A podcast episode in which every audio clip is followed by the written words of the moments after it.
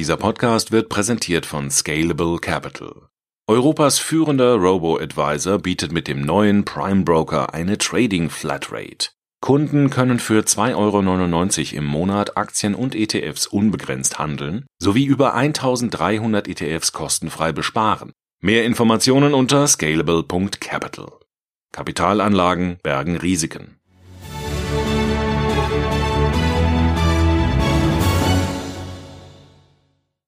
FAZ Digitech.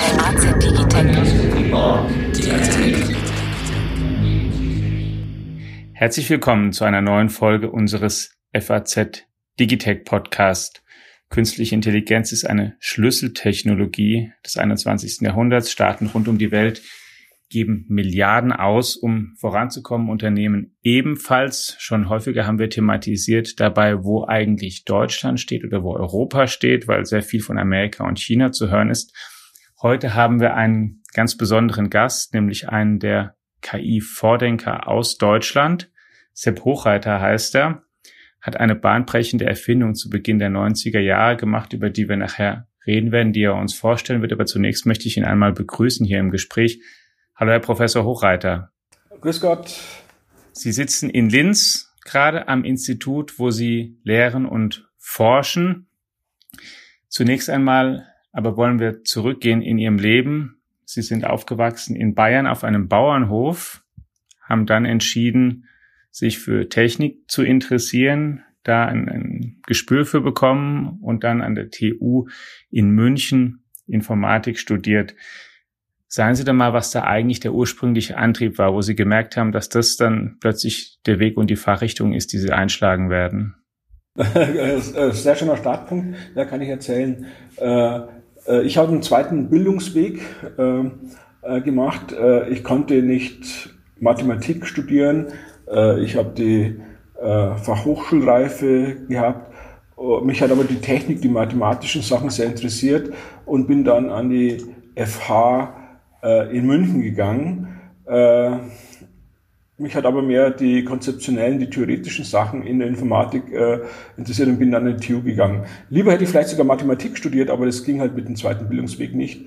Äh, so bin ich an die TU gekommen. Aber wie ich an die TU gekommen bin, äh, gab es ein äh, Problem, nachdem ich vorher schon die FH hatte, ich mich sehr stark für Mathematik und solche Sachen interessiert hat, äh, fand ich das alles sehr einfach. Das Studium äh, der Informatik äh, war, äh, würde ich sagen, eher langweilig. Dann habe ich noch nebenbei Mathematik studiert an der Fernuniversität Hagen, aber alles war irgendwie nicht so herausfordernd. Es waren Sachen, die sind seit 100 Jahren, 50 Jahren bekannt und man hat sie nachgekaut. Und dann gab es ein sehr interessantes Praktikum, das war das Praktikum neuronale Netze. Und mhm. Äh, die waren damals noch ganz frisch, ganz neu. Äh, und das hat mich fasziniert, das hat mich deswegen fasziniert, da hat man noch Sachen äh, äh, testen können, da war nicht schon alles bekannt. Äh, man hat selber auf neue äh, Ideen kommen können, man hat die testen können, man hat äh, neue Lösungen gefunden oder man hat neue Erklärungen für bekannte Lösungen gefunden. Äh, da war noch alles offen. Und das fand ich äh, super, super spannend.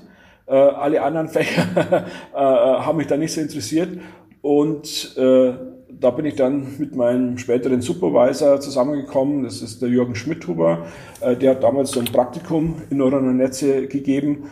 Und später habe ich ihn danach gefragt, ob ich Diplomarbeit machen kann. Äh, habe dann Diplomarbeit gemacht.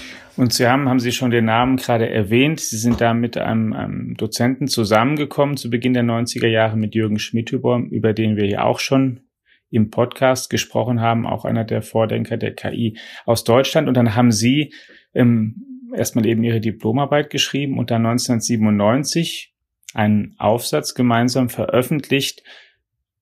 Und ich sage jetzt mal den Ausdruck einfach, der erstmal sperrig klingt, aber in dem ungeheuer viel steckt. Ein, ein grundlegender, wirklich neuer, sehr wertvoller Lernalgorithmus. Long Short-Term Memory LSTM ist das Kürzel.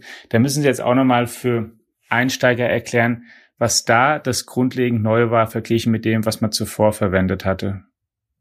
Ich möchte erklären, was LSTM ist. Äh, es heißt Long Short-Term Memory. Äh, Problem zu der Zeit, äh, das Problem habe ich auch in meiner Diplomarbeit bearbeitet, aber mit anderen Technologie war, dass diese Netze sich nichts merken konnten. Es gibt die neuronalen Netzen und es gibt aber die äh, rekurrenten neuronalen Netze. Rekurrente neuronale Netze haben Verbindungen, die zurückführen. Verbindungen, die zurückführen, die wieder aufs Netz zurückgehen, heißt, das Netz kann sich was merken. Äh, war das Neuron im letzten Zeitschritt aktiv, ja oder nein? Wenn ich mir merken kann, ob das Neuron im letzten Zeitschritt äh, aktiv war, kann ich mir auch merken, was im vorletzten Zeitschritt aktiv äh, war, in der Vergangenheit aktiv. Das heißt, ich habe sowas wie äh, äh, neuronales Netz, das sich was merken kann, das sich Informationen aus der Vergangenheit merken kann. Das war ganz toll und man hat auch gemerkt, es ist okay. mächtig, sprich äh, solche rekurrenten neuronalen Netze sind so mächtig wie die Computer, die wir haben. Da kann man alles damit machen. Aber es gab ein Riesenproblem. Die haben zwar ein Memory, die haben zwar ein Gedächtnis, aber dieses Gedächtnis funktioniert nicht. Man hat sich nur zwei, drei Sachen aus der Vergangenheit merken können, aber man hat nicht mehr wie äh, drei, vier Schritte in die Vergangenheit gehen können, um sich was zu merken. Das ging nicht. Können Sie da mal ein Beispiel geben, warum das schlecht ist oder was das Problem dabei ist? Äh, äh zum Beispiel, äh, ähm, später wurde es ja für Sprachverarbeitung verwendet. Ich sag, ich sag was. Ich sag sowas wie, äh, ein Mann äh, geht die Straße äh, entlang, wo viele Autos sind. jetzt sage ich diesen Satz nochmal, ein bisschen umformuliert. Auf, auf der Straße, da wo sehr viele Autos sind, geht ein Mann entlang im ersten Satz habe ich einen Mann, habe den Satz begonnen mit einem Mann und im äh, zweiten Satz habe ich äh, mit einem Mann äh, den Satz beendet. Äh, um zu verstehen, um was es hier geht, wer vielleicht dieses, äh, dass hier ein Mann ist, äh, ist vielleicht wichtig. das, die rekurrenten Netzen würden aber im ersten Fall, wo das Mann am Anfang war, weil das einige Wörter zurücklückt, hätte sich das Netz dieses Wort nicht merken können. Im zweiten Fall ist der Mann am Ende äh, das Netz kann sich äh, äh, den Mann merken, aber kann sich nicht die Straße merken. Äh, das, was ich jetzt erfunden habe, äh, äh, sollte dazu dienen, dass, egal ob der Mann am Anfang oder am Ende des Satzes ist, dass ich das gleich bewerte, das gleich gut sehen kann, mir gleich gut merken kann, gleich gut verarbeiten kann. Und das war genau die Erfindung äh, des Long Short-Term Memory. Äh, äh, die Idee war, ich habe eine Sequenz, es können jetzt Wörter sein, können aber auch, was ich, Aktienkurse sein. Äh, und äh, das System kann jeden Zeitpunkt gleich stark in die Berechnung eingehen lassen, kann sich äh, kann ihn gleich stark verwenden, um eine Vorhersage oder Aussage oder eine Klassifikation zu machen. Um das zu machen, muss die Sachen, die früher waren, gespeichert werden, bis die späteren äh, Wörter, äh, Daten eingehen und dann, wenn man alle Daten hat, kann man die äh, miteinander verrechnen. Ähm, ging früher nicht, man konnte sich nur die letzten zwei, drei Sachen merken äh, und ich habe jetzt eine Architektur gebaut, die wirklich ganz exakt sich alles merken kann durch die Konstruktion der Architektur. Äh, und das ist sowas wie ein Memory, wie ein Gedächtnis. Äh, merkt sich alles, kann auch sagen, das ist relevant, merke ich mir, das ist nicht relevant, merke ich mir nicht. Äh, hat auch so einen Attention-Mechanismus schon eingebaut gehabt, so einen Aufmerksamkeitsmechanismus. Äh, sprich, äh, kann es auch schon entscheiden, was möchte ich mir merken, was ist irrelevant. Äh, und der Name kommt daher, ich habe es noch in meiner Diplomarbeit, habe ich es noch Langzeitgedächtnis äh, genannt äh, und dann eben beim Treuer, wie wir darüber geredet haben, äh, hat er gesagt, ja, das Langzeitgedächtnis, äh, das Long-Term Memory sind eigentlich die synaptischen Verbindungen zwischen den Neuronen, sind die Gewichte zwischen den Neuronen. Und das Kurzzeitgedächtnis sind, ist das, wo die Informationen gespeichert sind. Also das neuronale Netz hat zwei Arten von Gedächtnisse. Also langes Gedächtnis, um überhaupt die Aufgabe lösen zu können, wo der Algorithmus kodiert ist und ein kurzes Gedächtnis, wo gerade die, die aktuelle äh, Sequenz, der aktuelle Satz bearbeitet wird und für den aktuellen Satz äh, sich äh, die Wörter zu merken. Und ich habe was gebaut, um sich die Wörter merken zu können. Und deswegen wurde das dann genannt, das ist eigentlich ein Kurzzeitgedächtnis, aber ein Kurzzeitgedächtnis, das sehr lang ist, wo man sehr lange in die Vergangenheit gehen kann. Also ein Long Short-Term Memory. Ein Short-Term Memory, das sehr lang ist. Daher dieser Name. Und ein, Also ein, ein komplizierter Ausdruck oder erstmal für Außenstehende kompliziert klingender Ausdruck. Und wir haben ja gerade auch gehört, was alles da drin steckt, welche Überlegungen und welches, welche anspruchsvollen Konzeptionen es da bedarf, um das Ganze zu entwickeln und was da alles zusammenspielt. Jetzt haben sie das erfunden und in den 90er Jahren ist es schon passiert. Und heute im Rückblick sagen viele, das war ein riesiger Durchbruch, den jeder Mensch im Grunde, also diesen Lernalgorithmus verwendet jeder Mensch jeden Tag, denn er steckt irgendwo auf meinem, Herr Professor Hochreiter, auf Ihrem Smartphone und auch auf jedem Smartphone unserer Zuhörer für ganz viele verschiedene Anwendungen. Eins, sozusagen ein, ein, ein Zeitpunkt, bei dem das auch mal sehr, sehr offiziell geworden ist, war, als Google irgendwann mal einen ausführlichen Blogbeitrag veröffentlicht hat und darin beschrieb, wie Google seinen Übersetzungsdienst Google Translate verbesserte. Der war ja am Anfang gar nicht so doll im Grunde. Der konnte halt ein bisschen was, aber konnte vieles auch noch nicht. Und dann hat Google den irgendwann grundsätzlich überarbeitet. Und seitdem geht er besser und andere sind dann auch besser. Und in dem Beitrag stand dann auch erstmal ganz unschuldig drin, ja, wir haben das jetzt gemacht, wir haben jetzt hier auch LSTM verwendet und sind dadurch in der Lage, viel, viel genauer ganze Sätze von einer Sprache in eine andere zu übersetzen, eben maschinell. Warum hat es denn so lange gedauert, bis diese Anwendung dann wirklich jetzt so ähm, dieser Lernalgorithmus so eine breite Anwendung fand? Ja, äh, es gibt äh, mehrere Gründe dafür. Äh, erstmal die offensichtlichen Gründe waren die, zu der Zeit hatten wir weder die Datenvolumen, wir hatten nichts wie Big Data und wir hatten auch nicht die Rechenpower. Jetzt wird alles auf großen äh, mhm. Computerfarms, äh, GPU-Farms, also äh, Graphical Processing Units, so parallele Chips gerechnet und mit viel Daten und äh, großen äh, Compute Power sieht man erst, wie mächtig diese neuronalen Netze sind, wie gut die funktionieren. Äh, das weiß man mhm. auch bei anderen Methoden des Deep Learning. Man braucht viel, viel Daten. Äh, die Netze lernen, aber sie lernen besser, wenn sie noch mehr und noch mehr Beispiele haben, lernen komplexere äh, Zusammenhänge. Und auch die Netze werden größer und größer, haben mehr und mehr äh, Hierarchien, mehr und mehr Layers. Das war damals noch nicht gegeben. Mhm. Also die Zeit hat sich geändert. Big Data ist kein Fluch für uns, das ist ein Segen für uns. Die, Rechen, äh, die Rechner werden schneller, äh, hat uns alle in die Hände gespielt. Und da haben wir gesehen, dass wie, wie, wie toll diese Technologie eigentlich ist, diese neuronalen Netze. Eine zweite Sache war aber, das war eine komplizierte Architektur, äh, diese LSTM, weil ich ja mir äh, einen, einen Speicher bauen müssen, habe ich das auf mathematischen Prinzipien aufgebaut, äh, äh, indem ich irgendwelche Ableitungen, Jacobi-Matrizen berechnet habe äh, und gesagt habe, na ja, so muss die Architektur ausschauen und dann kann ich mathematisch zeigen, es passiert nichts.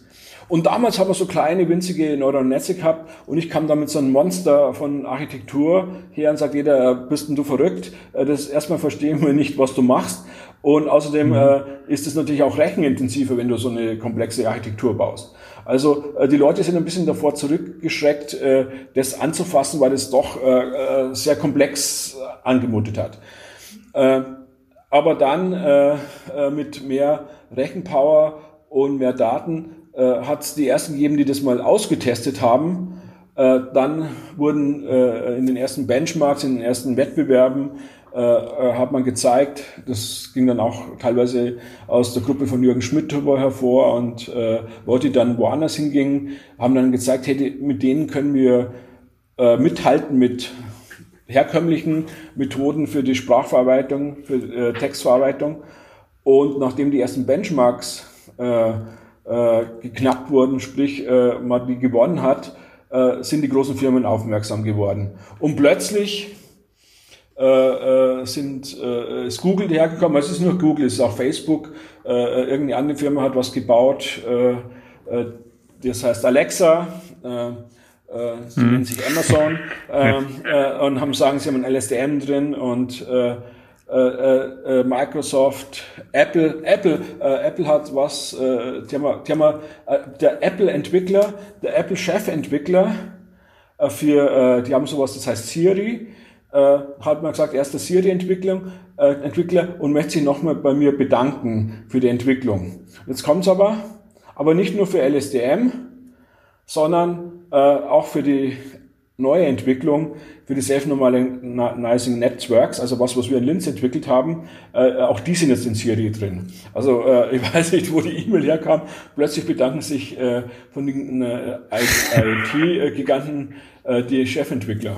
Da gibt es auch eine Geschichte, Sie haben schon LSTM erwähnt, aber es gab dann eine Analogie, äh, das ist wieder Amazon. Ich war in Long Beach bei, auf einer so einer Konferenz und wir haben eben diese Self-Normalizing Networks erfunden. Und das war Jahre später, das war 2017. Äh, und da kamen die Leute von Amazon und sagen, ja, sie sind extra hier eingeflogen, um uns zu treffen und uns die Hände zu schütteln und sich zu bedanken. Ich habe nicht gewusst, ja, um was geht's hier, was passiert hier? Und sie sagen, na ja, sie haben das verwendet, das implementiert das, was wir äh, publiziert haben, das Self-Normalizing Networks. Und sie haben eine Milliarde Dollar Umsatzgewinn gemacht.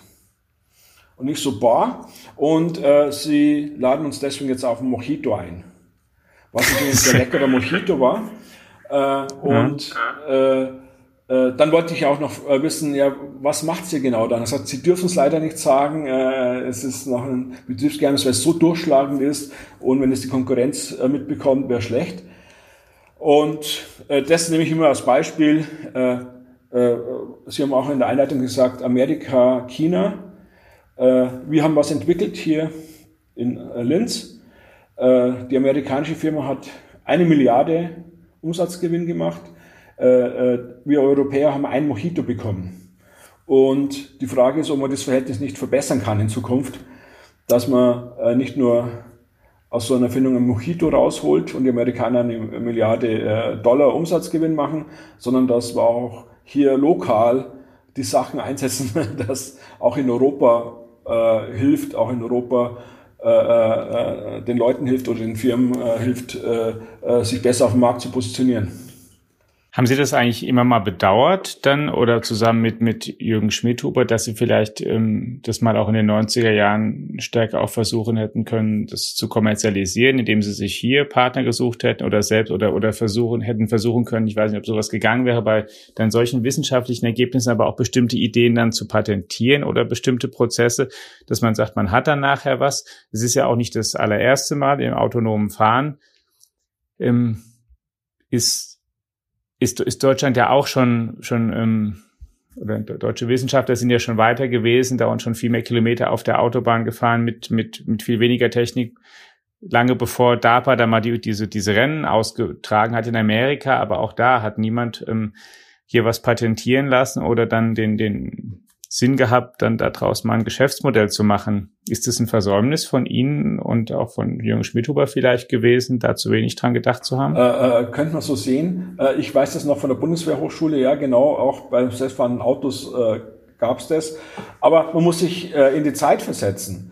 Äh, in der Zeit habe ich was entwickelt, äh, das erstmal in der Konferenz mhm. äh, nicht akzeptiert wurde. Dann mit, äh, äh, mit Mühe haben wir das dann in, in ein Journal äh, untergebracht und publizieren können. Wobei alle sagen, das verstehen wir nicht, wissen wir nicht und so weiter. Und wenn jetzt die Leute sagen, äh, naja, wir verstehen es nicht, äh, es ist äh, nicht so toll, wir äh, lehnen es ab, dann denkt man nicht als erstes dran, na klar, das werde ich jetzt äh, patentieren. Äh, das war einfach äh, äh, nicht, das, man wusste nicht, dass das nochmal kommen würde. In, zu der Zeit waren die neuronalen Netze, das war einer dieser AI-Winter eher, völlig aus der Mode. Da waren gerade andere Methoden, Support-Vektormaschinen zum Beispiel, angesagt. Also ich bin auf der Abseitstechnologie, habe da was erfunden, das keiner versteht, das nicht akzeptiert wird.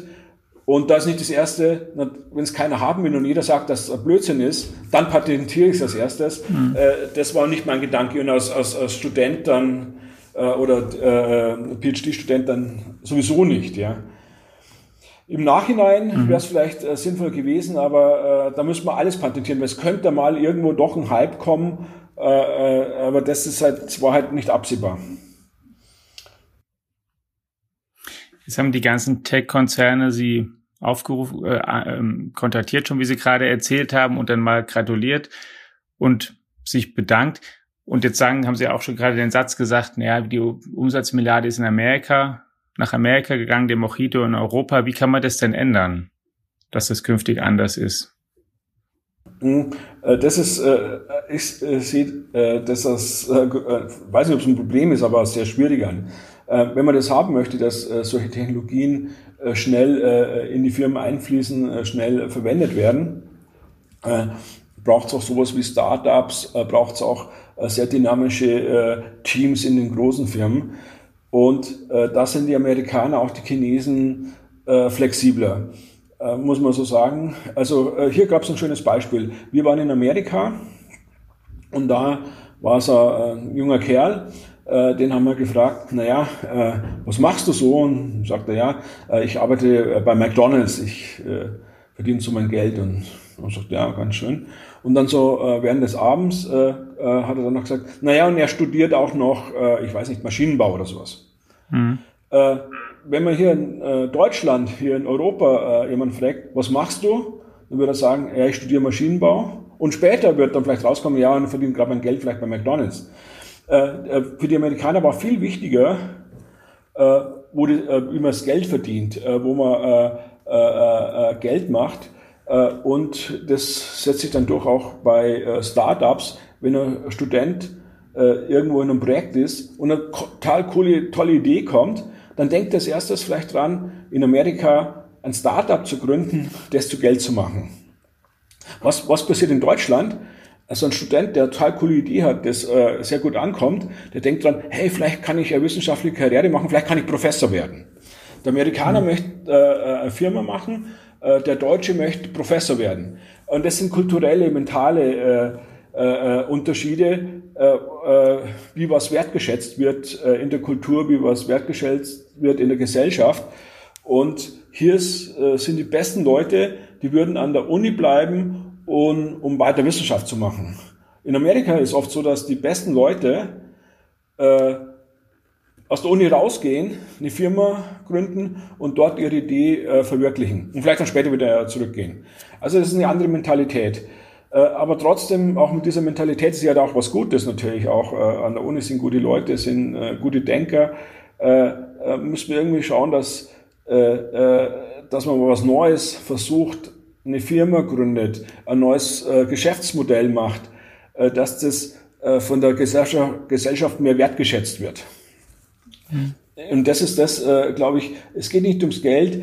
viele von diesen Leuten, vielleicht machen sie nicht das große Geld, aber mal äh, einen Versuch unternommen zu haben, sich selbst äh, zu verwirklichen, selbst zu versuchen, irgendein so ein Produkt auf den Markt zu bringen oder sowas, äh, wird in Amerika viel höher geschätzt wie hier äh, in Europa, wie in Deutschland. Äh, und äh, vielleicht ist es an der Stelle, wo man arbeiten muss, dass man äh, die viel mehr lobt, äh, die viel mehr im Mittelpunkt rückt. Äh, äh, solche Startups oder coole Geschäftsideen äh, viel mehr fördert, Preise verleiht, in Fernsehen bringt, in die FAZ bringt. Haben Sie das selbst mal versucht, ein Unternehmen zu gründen oder Ihre Idee da umzumünzen? Oder wenn das nicht, wieso sind Sie eigentlich in Europa geblieben und haben sich nicht mal selbst gesagt, ja, dann gehe ich vielleicht auch mal zu Google, Amazon, Facebook oder Microsoft und kann da mich noch ganz anders verwirklichen? Äh, äh, gute Frage. Äh, äh, auch wieder aus der Geschichte, äh, äh, wie es so losgegangen ist mit dem Hypebau, vielleicht um 2010, ein bisschen später, 2012 sind dann, ist das LSTM dann geboomt. bis dahin habe ich erstmal eine Entscheidung getroffen, bleibe ich an der Uni, oder äh, gehe in die Wirtschaft. Wirtschaft kriege ich mehr Geld und so weiter. Und ich habe mich irgendwann dafür entschieden, äh, auch schon mit dem LSDM oder auch andere Sachen, die ich gemacht habe, ah, das macht mir so Spaß, ich baue Sachen, die funktionieren.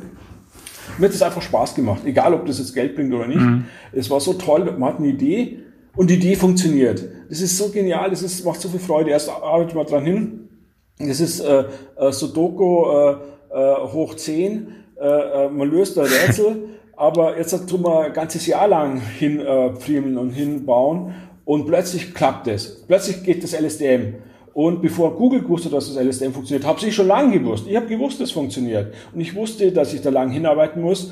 Aber äh, das ist was, was äh, einen sehr viel gibt, was äh, sehr viel äh, Reward, wenn man sagen, also äh, sehr viel Freude mhm. macht. Man hat, da gibt es ein Problem, man hat das Problem gelöst. Auch wenn man es nur selber weiß, ja, dann nicht wissen.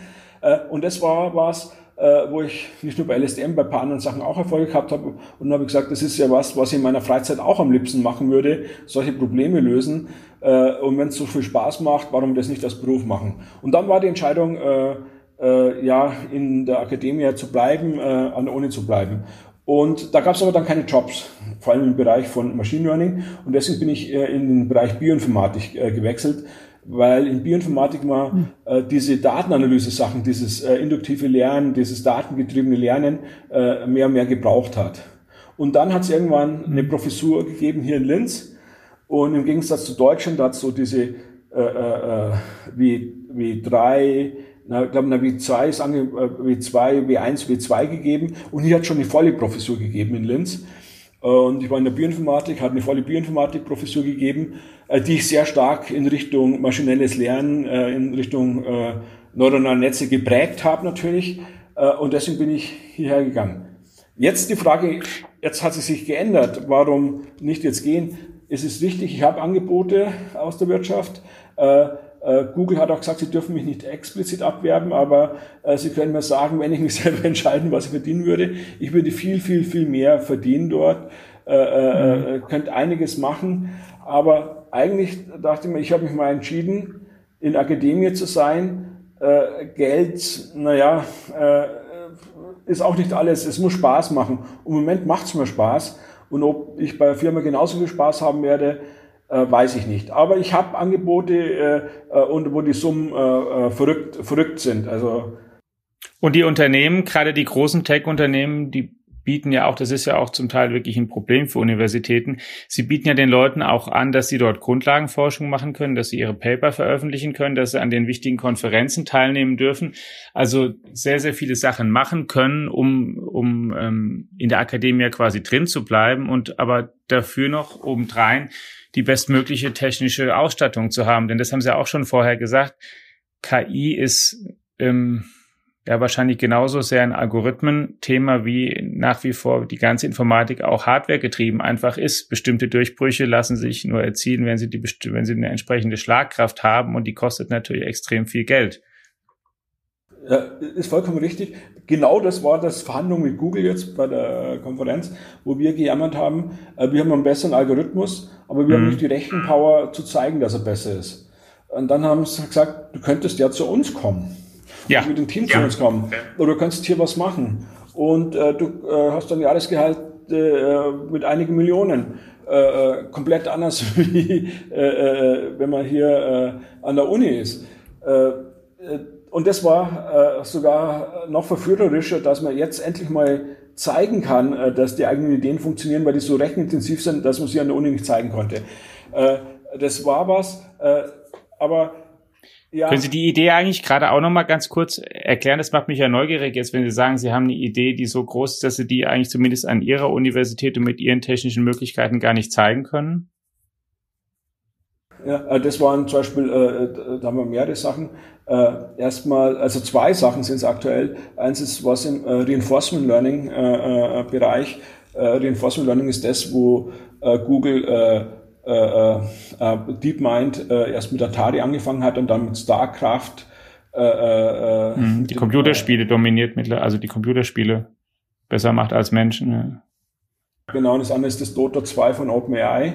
Äh, was die aber äh, nicht konnten, also wo es die zwei größten, also OpenAI ist, ist das von Elon Musk äh, finanzierte Ding, DeepMind ist das von Google finanzierte Ding in London.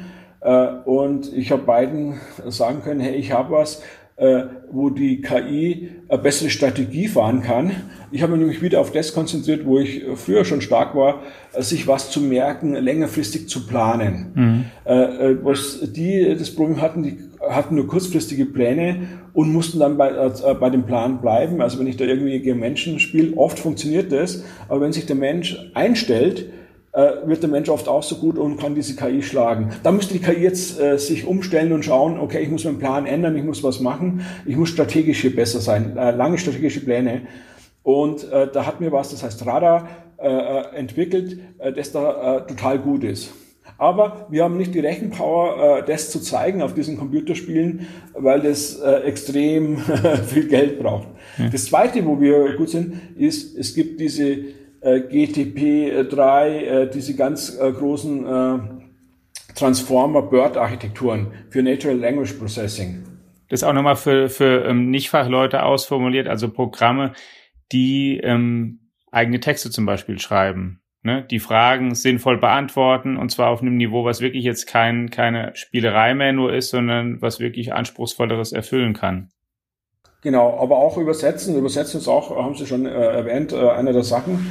Und es sind jetzt halt so Monsterarchitekturen. Letztes Mal äh, wurde gezeigt, äh, Google hat für eine dieser Architekturen, wenn man es umsetzt, wie viel dafür, man dafür zahlen müsste, um das zu trainieren, um dieses zu erlernen, 5 äh, Millionen Euro investiert. Also nur um ein Modell äh, mhm. zu machen. Und das ist nur Rechenkapazität. Die haben die. Äh, äh bei uns gibt es vielleicht so 50 bis 100 GPUs. Äh, und jetzt wurden von mir Leute schon abgeworben zu Google. Die haben gesagt, wenn du zu uns gehst, kriegst du als Anfänger 10.000 GPUs. Wir haben maximal 100. Und die sind aufgeteilt aufs ganze Institut. Bei Google hat einer, der neu reinkommt, Zugriff auf 10.000 GPUs.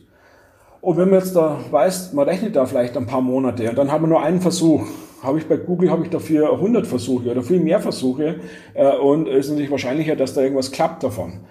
Und mhm. äh, da haben wir ein paar Sachen. Das eine ist in Enforcement Learning, das andere ist in der Sprachverarbeitung, in der Übersetzung, äh, Sprachverstehen, Text äh, verstehen. Äh, hätte man was, äh, das wird demnächst auch äh, äh, publiziert werden. Äh, äh, das ist so ein Hopfield-Netzwerkkonzept, das jetzt rauskommt, wo wir zeigen können, dass wir extrem oder zeigen, wir wollten zeigen, dass wir besser sind, konnten es aber nur zeigen auf ganz kleinen Datensätzen, weil die großen Datensätzen haben wir keine Chance gehabt, das innerhalb von einem Jahr auf unseren Rechnern durchlaufen zu lassen. Und wir können nicht zeigen, dass wir mithalten können mit den Großen, auch wenn wir bessere Ideen manchmal haben. Und da wird dann, kommen die aber daher und sagen, naja, aber du könntest ja zu uns kommen. Und Problem ist, äh, es passiert gerade. Gestern habe ich wieder gehört, dass einer meiner Postdocs äh, zu einer Firma geht, bleibt noch in Europa. Äh, kurz vorher ist jemand zu Google, zu Google Brain gegangen mit einem riesen mhm. Jahresgehalt. Also äh, äh, viel, äh, Vielfaches von dem, was ich verdiene. Äh, ist nach Berlin gegangen, arbeitet jetzt dort bei Google Brain äh, äh, mein, meine rechte Hand, ist auch schon zwei Jahre her, ist äh, weggegangen äh, zu einem Startup, hat dort gearbeitet und momentan ist so ein Ausverkauf und die sagen, hey Sepp, was soll ich denn machen? Ich verdiene das so viel mehr. Ja. Äh, äh, ja. Das, ist, heißt, das heißt, ich muss nur zwei Jahre dort arbeiten und habe dann 10, 20 Jahre Uni-Arbeit erledigt, kann mein Haus bauen, kann alles machen und wenn ich danach auch nicht mehr arbeite, geht es mir noch besser. Äh, soll ich so ein Angebot äh, ausschlagen? Und die sagen, es ist spannend hier an der Uni, aber wenn ich irgendwie dann meine Familie gründen möchte oder sowas, äh, ist das keine Diskussion mehr, weil da die Gehälter manchmal sind verrückt. Also wenn ich da gehört habe, so einer wie der Ian Goodfeller, der hat diese Generative Adversarial Networks erfunden, war ein kleiner Kerl, hat angefangen, PhD-Student und hat dann 1,6 Millionen Euro verdient bei OpenAI oder ich glaube OpenAI war das damals. Also mhm. das sind dann Gehälter für Leute, die gerade mit einem Doktor fertig sind, wo man denkt, kann das sein? Ja, offenbar ist die Nachfrage so groß oder das Angebot so knapp, dass die geboten werden und andererseits kann damit natürlich keine ähm, deutsche Uni zum Beispiel oder europäische mithalten, sogar die amerikanischen Unis selbst tun, würden ja sich schwer tun, dann solche Gehälter direkt aufzurufen. Was bedeutet das denn eigentlich langfristig? Heißt das eigentlich die, die ganz großen Forschungsdurchbrüche? Wo kommen die jetzt gerade her in der KI? Kommen die eigentlich noch vielfach aus den Unis oder kommen die jetzt aus diesen Konzernen? Das ist sehr schwierig. Äh, äh, was sind die Durchbrüche? Also ich, ich gebe vielleicht mal ein paar Zahlen. Ich glaube, äh, bei, bei, bei der NURIPS, bei den letzten Sachen, hat, glaube ich, Google so, ich nehme mal eine Zahl, 100 Paper oder 120 Papers mhm. gehabt. Und die nächstbessere Uni, sowas wie MIT oder so, hat dann, was ich, äh, 30 Papers oder was gehabt. Also das ist ungefähr äh, Google, Facebook und so weiter haben um ein Mehrfaches mehr als die besten amerikanischen Unis. Und dann viel später kommen die europäischen Unis. Äh, äh, wobei aber natürlich aber auch bei diesen vielen Papers sehr viel, muss ich mal sagen, Mist dabei ist. Also Mist dabei ist, äh, äh, das hat nur funktioniert, weil ich so viel Rechenpower habe und was zeigen könnte, was jeder andere auch hätte zeigen können, aber die Rechenpower nicht hatte. Äh, ist, äh, dann ist aber die Frage, wo kommen die Durchbrüche her? Äh, äh, äh, ein bisschen ein Problem bei diesen großen Firmen ist, dass nicht so viel Wert gelegt wird auf die Theorie, auf den mathematischen Unterbau. Der mathematische Unterbau ist nicht so beeindruckend. Beeindruckend ist, wenn ich jetzt ein System baue, das den Menschen in StarCraft schlägt, den Menschen in Dota 2 schlägt, gut Auto fahren kann oder sowas, ob das mathematisch jetzt abgesichert ist, ob das jetzt eine Eintagsfliege ist, ob ich das ein zweites Mal reproduzieren kann, ist für die Firmen erstmal nicht wichtig. Die kommen in die Schlagzeilen, äh, äh, sie kommen in die Medien, äh, der Aktienkurs mhm. geht hoch, die Sachen werden gekauft. Aber es ist halt wichtig für die Forschung, auch diesen, diesen theoretischen Unterbau zu haben. Äh, um, um äh, wenn, man, wenn was gut geht, äh, kann ich es noch mehr bauen. Muss ich bloß wieder extrem viel suchen mit Computers oder gibt es dann eine mathematische äh, Regelmäßigkeit, die ich noch mehr anwenden kann und dann kann ich wieder so eine gute Sache bauen. Und dann gibt es Fortschritte in der Wissenschaft, wenn ich es verstanden habe und es wieder einsetzen kann. Und das geht ein bisschen verloren in der Community im Moment, äh, diese Theorie dahinter, äh, theoretisch alles gut abzusichern, weil das gibt mir die Sicherheit, ich kann es wiederbauen, es ist reproduzierbar, äh, ich kann auch bei einem neuen Problem, weiß ich, wie ich rangehen muss und kann das neue Problem auch so lösen. Mhm. Und äh, das ist vor allem bei den Firmen so, dass da sehr viel äh, getestet, äh, probiert wird, äh, experimentiert wird, aber die Theorie ein bisschen vernachlässigt wird. Die Theorie ist dann doch wieder eher an den Unis, aber natürlich nicht mit diesem großen Show-Effekt, nicht mit den großen sensationellen äh, Erfolgen. Wie sind die europäischen Unis denn im Vergleich mit den amerikanischen? In der Grundlagenforschung heißt es ja immer wieder, da sind wir trotz allem weiterhin gar nicht schlecht oder können zumindest da mithalten. Ja, also in KI habe ich gar keine Angst. Ich habe Ihnen gesagt, das LSTM kam ja aus Europa, also München ja. ist noch in Europa irgendwo. Äh, das mit Self Normalizing Networks war Linz, gehört auch noch zu Europa. Äh, das sind ein paar Sachen, äh, die durchgeschlagen haben. Also äh, ein paar ganz wertvolle Sachen kommen wirklich aus Europa, werden dann hier aber nicht umgesetzt. Und wir sind stark. In mhm. Deutschland, Tübingen, Tübingen, Berlin, Dortmund. Es gibt ein paar sehr tolle Sachen. Aber auch DeepMind in London, auch wenn es zu Google gehört. Aber auch diese äh, äh, Colleges, Oxford, äh, Cambridge, äh, sind nicht schlecht. Dann ETH, ETH ist nicht schlecht. Also wir machen sehr viel äh, gute Sachen, vor allem mhm. auch konzeptionell, äh, äh, äh, so die grundlegenden neuen Ideen. Äh, die Googles und Facebooks, Microsoft, so wie es heißen, die ganzen äh, Research-Abteilungen, äh, sind dann eher so ein bisschen applied, versuchen diese Ideen dann auf ein cooles Problem anzuwenden aber die guten Grundlagenideen kommen noch sehr, sehr viele aus Europa. Inzwischen auch mehr und mehr aus Amerika, noch weniger aus China. Äh, die in China sind sehr gut, irgendwas äh, zu bauen, zu perfektionieren. Man hat ein Gesichter Gesichtserkennungssystem. China macht's perfekt. Äh, man hat mhm. ein Radarsystem, das den Gang erkennt. In China wird es perfektioniert. Man kann von jedem Menschen den Gang erkennen, damit den, äh, den Menschen erkennen. Solche Sachen. Also ich habe die chinesische Regierung auch beraten, merkt, was die machen. Aber äh, die holen sich die Sachen und äh, treiben es dann zur Spitze. Äh, die Amerikaner. Was wollten die von Ihnen wissen? Ja, äh, frage ich mich auch manchmal, was wollten die wissen? Also ich hätte die beraten sollen, wie sie die KI einsetzen. Aber da war ein Gesprächstermin und bis zum nächsten Gesprächstermin haben die in Shenzhen drei riesen Gebäude gebaut. Und habe ich, habe, habe ich gesagt, das haben wir gar nicht abgemacht. Nein, sie haben erst schon mal die Gebäude gebaut, äh, weil das Reden dauert äh, länger, wie, wie sie Gebäude bauen können. Und jetzt können wir da irgendwelche KI-Sachen reintun, was dann irgendwo Life Science-Geschichten, so Health, äh, KI mit Health reingekommen ist. Äh, aber die wollten wissen, äh, äh, wie sie, wo sie KI anwenden sollen und wie sie anwenden sollen.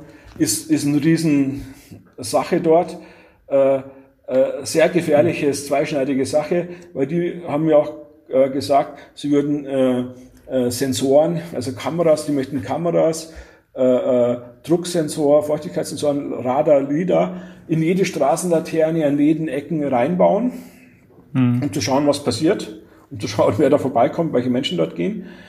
Und dann habe ich die Leute dort gefragt, ja, möchtet ihr das überhaupt? Und die haben gesagt, ja, super, das ist genial, äh, äh, da brauche ich keine Angst als Frau haben, wenn ich heimgehe. Äh, ich kann mein Auto offen stehen lassen, meine Kinder können spielen, sogar wenn mir was aus dem Einkaufskorb fällt, äh, wird es die Kamera sehen und äh, jemand bringt es mir zurück. Äh, das ist äh, wie ins Paradies, ist super. Genauso wie mit Samsung. Samsung hat mich einmal geholt, wollte mit mir länger reden. Äh, äh, sehr ähnlich dort die Leute äh, möchte das so, so überwacht werden. Weil Samsung hat sich überlegt, ob die äh, äh, Radar und solche Sensoren in alle Wände einbauen, vor allem jetzt hier in Krankenhäusern, Altersheimen, äh, um zu sehen, verschlechtert sich der Gesundheitszustand oder vielleicht ein älterer Mensch, der trinkt vielleicht nicht, vergisst aufs Klo zu gehen oder nimmt die Pillen nicht. Äh, aber auch im, im, im Katastrophenfall. Aber natürlich kann man, wenn das schon in Wände eingebaut ist, äh, überall äh, kann man die Leute überwachen. Und plötzlich sagen die Leute in äh, Südkorea, in Seoul, nein, das ist ja super, mit der gleichen Begründung wie in China. Bei China würde man ja denken, naja, äh, vielleicht ist das von der Regierung so ein bisschen. Äh, ja, die Leute müssen es sagen, ne? Vielleicht die müssen es sagen, die Leute. Und hier auch äh, war ich total baff ja, das ist äh, wunderbar, das würden wir uns wünschen. Äh, äh, man braucht keine Angst haben, man kümmert sich um uns. Es kann nichts passieren, was mir gehört, wird durch die Kameras festgehalten, gehört mir, kann keiner mehr wegnehmen. Meine Kinder sind in Sicherheit, ich werde nicht belästigt, es wird keine Kriminalität geben. Wobei wir als Europäer und dann vor allem als Deutsche denken, hey, hey wir kennen das doch, also das kann ja auch ganz anders laufen und, und, und wirklich äh, äh, ein Horror werden, also ein äh, äh, äh, diktatorischen Staat und so weiter führen, äh, der jeden Menschen überwacht. Was wir als Zumal China ja gar keine Demokratie ist, ist es eigentlich dann, wenn Sie so Gespräche führen, gibt es für Sie dann irgendwann mal auch, und Sie merken, in welche Richtung das geht, dann auch einen Moment, bei dem Sie sagen, so jetzt, ähm, nee, jetzt ähm, berate ich euch nicht weiter, weil ich könnte euch zwar jetzt sagen, was man machen soll, aber auch wenn eure Leute sagen, das finden sie toll, aber für mich ist das jetzt was, wo ich sage, nee, das könnt ihr gerne versuchen, aber ohne mich. Genau, so habe ich es auch gesagt und deswegen äh, äh, sind die auf, auf mich nicht zurückgekommen. Äh, bei, in den Sachen mhm. habe ich gesagt, äh, äh, so möchte ich die Technologie nicht eingesetzt sehen. Äh, es gibt natürlich auch Vorteile, es ist immer sehr zweischneidig, aber äh, ich ja. möchte nicht dann helfen, einen Überwachungsstaat zu bauen. Äh, und äh, auch bei anderen Sachen. Es, es, manchmal ist es schwierig, weil man nicht weiß, was sie damit machen möchten. Aber äh, im Prinzip ist es eh problematisch, weil die sind äh, beratungsresistent. Also sie sind so dickköpfig und äh, egal, wenn man sagt, na, es ist gefährlich, sollte man vielleicht nicht machen und so hat Nachteile, äh, sie machen es trotzdem. Und äh, mhm. im Prinzip brauchen die keine Beratung, weil die, die äh, was sie denken, was ihnen hilft, äh, setzen es einfach äh, äh, mit purer Gewalt durch. Ja? Also es hat keinen Sinn, die zu beraten äh, von meiner Seite, weil die zum Beispiel auf Gefahren äh, überhaupt nicht reagieren. Ja, zumindest nicht ähm, moralisch-ethisch sie zu beraten, sondern sie wollen dann wissen, was, ähm, wie es technisch halt geht und dafür fragen die sie dann, ja. Genau, wenn ich dann aber sage, äh, wie kann ich am besten in der Lampe äh, einbauen, dass ich die Leute noch besser überwache äh, kann, dann sage ich, okay, das interessiert mich nicht. Äh, mich würde mehr interessieren, können wir zusammen vielleicht mehr Daten sammeln für selbstfahrende Autos, können wir mehr äh, Daten äh, kriegen äh, äh, im Medizinbereich jetzt zum Beispiel auch mit Corona hatten wir als erstes die Daten. Es ist gut, da äh, welche zu bekommen, wo, wo, sie auch sehr kollaborativ waren und so weiter. Das ist auch gut. Aber mhm. äh, es, ist, es ist schwierig mit denen, weil wir haben, äh, zum Beispiel da gibt es auch Firmen, äh, eine heißt Huawei oder so ähnlich, mit, äh, die wollten unbedingt mit uns kooperieren. Wir haben monatelang Vertragsgespräche geführt und da ging es nur um ein NDA. Äh, also nur um das Abkommen, um die Verschwiegenheitspflicht. Und nicht mal mhm. da waren wir uns einig. Ohne überhaupt äh, die, den richtigen Vertrag anzugehen. Die wollten ein größeres Forschungsprojekt äh, zahlen und gesagt, hey, nein, wir lassen es, äh, das, ist, äh, das ist Wahnsinn, mit denen zu verhandeln. Also die sehen äh, die ganzen Sachen nicht ein, also wie, wie freie Forschung und solche Sachen und so weiter. Es ist sehr schwer für die, haben ganz andere Mentalität. Wie ist denn insgesamt das eigentlich in der, sagen wir mal jetzt rein in der Forschung, unabhängig von Aufträgen von Regierungen? Normalerweise ist Akademia ja eigentlich so ein internationales Land und in fast allen Fachbereichen gibt es da Kooperationen im Prinzip rund um die Welt und Wissenschaftler suchen sich dann die raus, mit denen sie am besten können. Hat die Zusammenarbeit mit den Chinesen, hat die irgendwie abgenommen? Gibt es da mittlerweile mehr Hemmungen, weil halt auch die politischen Spannungen da steigen? Ich habe jetzt nicht so viele Kooperationen gehabt. Ähm, ein paar habe ich gehabt, auch äh, äh, zum Beispiel mit der FDA. Äh, einer äh, der führenden äh, Leute dort ist Chinese, der in China auch noch ein, äh, eine Professur hat. Äh, es war aber nur so punktuell. Äh, nee, da äh, kann mhm. ich schwer sagen. Ich habe äh, also muss sagen, ich habe da keinen Vergleich. Äh, was anders ist vielleicht mit den amerikanischen Firmen. Im Moment, äh, äh, äh, das war problematisch, äh, schenkt uns Google Geld. Google hat uns wieder äh, äh Geld für ein PhD gegeben, hat uns wieder viel Geld gegeben, aber als, als Schenkung. Weil wir gesagt haben, ein Vertrag mit mhm. Google zu machen ist zu schwer. Und diese, äh, diese, äh, äh dieses Projekt ist im Bereich Hydrologie. Da geht es darum, auch mit LSTMs jetzt vor allem auch, äh, mit LSTM vorherzusagen, wie viel Wasser ist im Fluss. Und äh, da hat sich die ganze Community komplett geändert. Das war ein riesen Schock für die, weil die hatten so physikalische Modelle und plötzlich geht dieses LSTM viel besser. Weil das LSTM hat dieses Memory und wenn man äh, äh, so Wasser in Flüssen modelliert, muss man schauen, hat es geschneit. Im Schnee ist Wasser gespeichert. In Gletscher ist Wasser gespeichert. Auch im Boden, es gibt so Speichereffekte und dann fließt das Wasser raus, fließt in, den Fluss rein. Und da haben die ersten angefangen, das mit LSTM zu modellieren und nicht mit äh, solchen physikalischen äh, Modellen, wo man wirklich versucht, die Physik zu simulieren und hatten viel, viel bessere Ergebnisse. Und äh, das zu modellieren, wie viel Wasser in Flüssen ist, äh, die Hydrologie-Geschichten äh, sind äh, sehr wichtig für verschiedene Sachen, von Bewässerung, äh, Fluten, aber auch äh, Energie, äh, wie viel Wasser ist im Staudamm und so weiter. Für was will das Google wissen oder warum interessiert sich da Google für?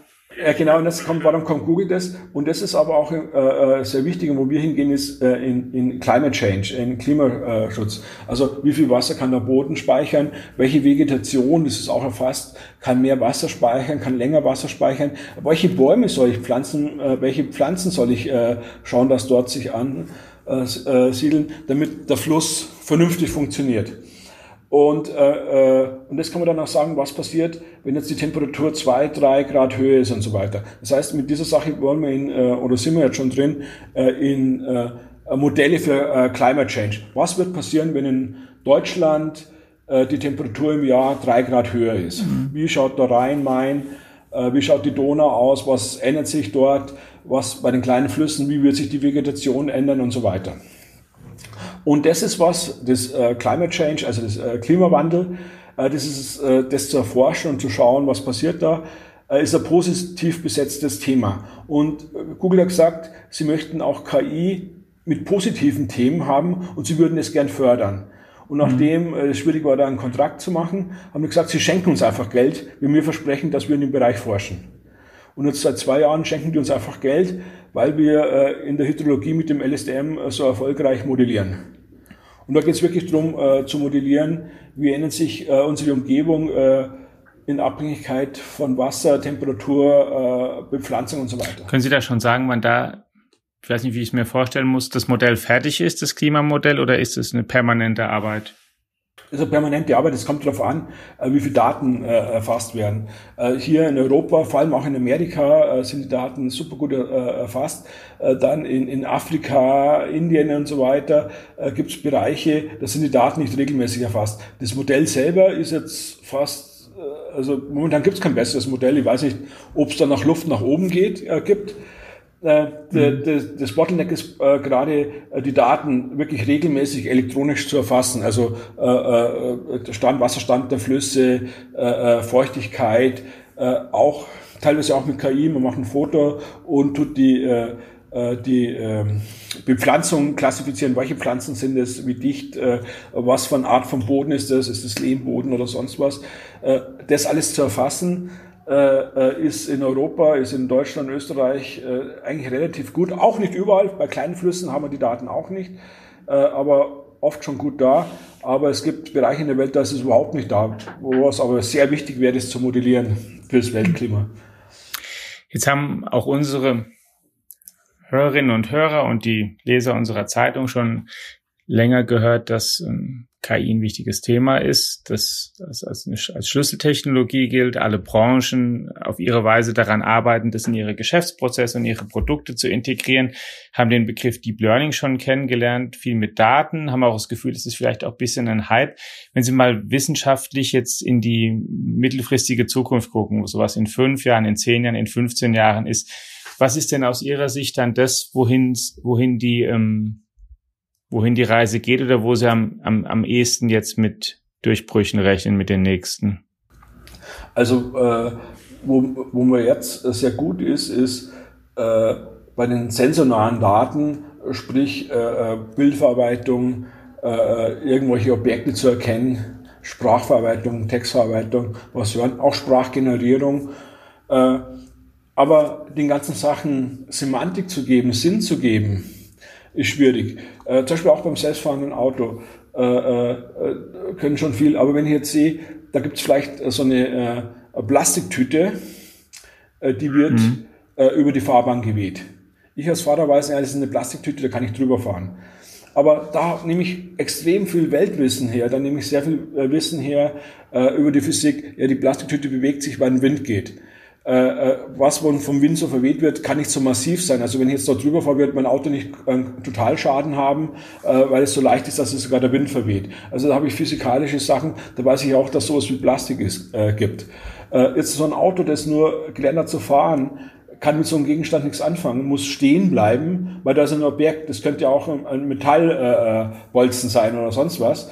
das heißt, für sowas, um sowas zu verstehen, brauche ich mehr als nur äh, ganz viel Auto äh, gefahren zu sein, sondern auch, äh, ich brauche Physik, ich brauche äh, Weltwissen. Und ich glaube, das ist eine mhm. äh, äh, Richtung, in die man gehen muss, äh, dass man erst Systeme baut, äh, wo äh, äh die Sensorik sehr gut funktioniert, äh, Ein- und Ausgabe, aber nun äh, auf höheren Level äh, äh, Weltwissen zu generieren. Also auch äh, soziale Sachen, Menschen, die zusammenstehen, die sprechen miteinander. Äh, der Hund äh, gehört nicht zum Mensch, ist ein Tier, das an alleine geht. Äh, kleine Menschen sind Kinder, die sind vielleicht ein bisschen äh, äh gefährlicher einzuschätzen, also nicht gefährlicher, die sind nicht so berechenbar, machen Sachen, die vielleicht unerwartet sind. Ähm, aber es sind nicht nur Menschen, die genauso sind wie Menschen, bloß kleiner sind, was auch sein könnte. Das heißt, erst muss ich alles erkennen, erst muss ich erkennen, dass da ein Kind und ein Erwachsener ist und dann muss ich jetzt obendrauf Sachen lernen. Aber dieses Lernen obendrauf wird nicht mehr so gehen wie das visuelle Lernen, indem ich massiv Daten habe, sondern ich brauche ein klügeres Art von Lernen. Ich brauche ein Lernen, wo ich schnell lerne, wo ich ein paar Beispiele habe und lerne. Und da sind jetzt auch schon viele äh, Arbeitsgruppen dran. Äh, da geht es jetzt drum um Meta-Learning, Future Learning, Transfer Learning. Hier geht es einfach drum. ich habe schon eine gute Repräsentation von meiner Welt. Ich kann schon Objekte erkennen, aber ich, äh, ich kann sie noch nicht einschätzen. Ich weiß noch nicht, was Objekte können, wie die zueinander stehen, was die machen. Und da braucht man jetzt eine andere Lerntechnologie, äh, die das mit sehr wenigen Beispielen lernt und äh, mhm. äh, die äh, sehr schnell, was sich Regeln davon ableitet. Momentan sind wir so, dass wir mit extrem vielen Daten arbeiten. Aber wenn Sie irgendwo hingehen in irgendein Gebäude, da drückt einer auf den äh, Knopf und dann kommt unten Wasser raus. Ja, Sie haben es nur einmal gesehen, denken, wenn ich jetzt Wasser will, nehme ich einen Becher, drücke auch auf den Knopf und würde erwarten, dass vielleicht da unten auch Wasser rauskommt. Naja, und es wird halt auch so sein. Äh, kann es ein KI-System, äh, es sieht einmal irgendwas und diesen, diesen, äh, dieses Gerät, diesen Wasserspender, hat das äh, KI oder haben Sie auch noch nie in Ihrem Leben gesehen. Aber Sie können es äh, sagen, ja, wahrscheinlich möchten die Menschen auch Wasser haben, wenn der sich Wasser rausholt. Wird es nicht sein, dass es einmal im Leben nur äh, gibt, sondern es wird halt wiederholt sein. Äh, Sie haben Lebenserfahrung. Und deswegen können Sie mit einem Beispiel schon generalisieren und selber was machen. Oder Sie sind, sehen nur zweimal Leute irgendwas zusammenbauen und schon können Sie es auch zusammenbauen. Das wäre der nächste Schritt, dass man mit Weltverständnis, äh, da geht es darum, physikalische äh, Gesetzmäßigkeiten, soziale Aspekte, wie verhalten sich Menschen, äh, Naturgesetze, äh, und so weiter äh, versucht mit wenigen Beispielen äh, Regeln und Verhalten abzuleiten.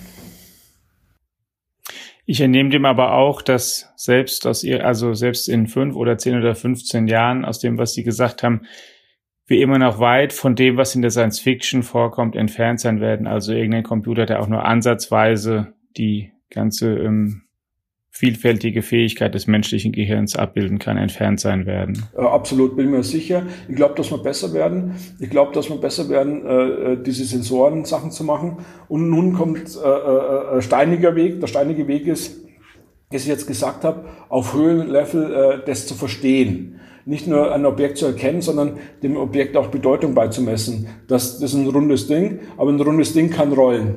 Äh, das mhm. ist was, was äh, noch sehr, sehr äh, schwer ist für äh, Maschinenmoment. Vielen Dank, lieber Professor Hochreiter, dafür, gerne, dass Sie uns da eingeführt haben und einen Ausblick gegeben haben. Ja, liebe Hörerinnen und Hörer, Sie merken, es ist ein anspruchsvolles Gebiet. Es ist eines, was ähm, die Amerikaner sagen, immature ist, was natürlich schon viel geleistet hat in den letzten 50, 60 Jahren, aber immer noch irgendwie in den Kinderschuhen steckt, weil ein Riesenteil des Weges dahin eine sozusagen echte künstliche Intelligenz im Sinne von wie wir auch für uns Menschen Intelligenz gebrauchen, dass das noch sehr, sehr weit entfernt ist. Wir halten Sie natürlich weiter auf dem Laufenden in unserem Digitech Podcast, der Bestandteil unserer Digitech App ist, aber auch in allen anderen Angeboten und Kanälen der FAZ in unserer Tageszeitung, Sonntagszeitung, in unserem F Plus Angebot und natürlich auf unserer Faznet Homepage. Bleiben Sie uns gewogen. Viele Grüße nach Linz, Herr Professor Hochreiter noch einmal und eine gute Woche. Vielen Dank. Grüße nach Frankfurt. Ciao. Ciao. Wiedersehen.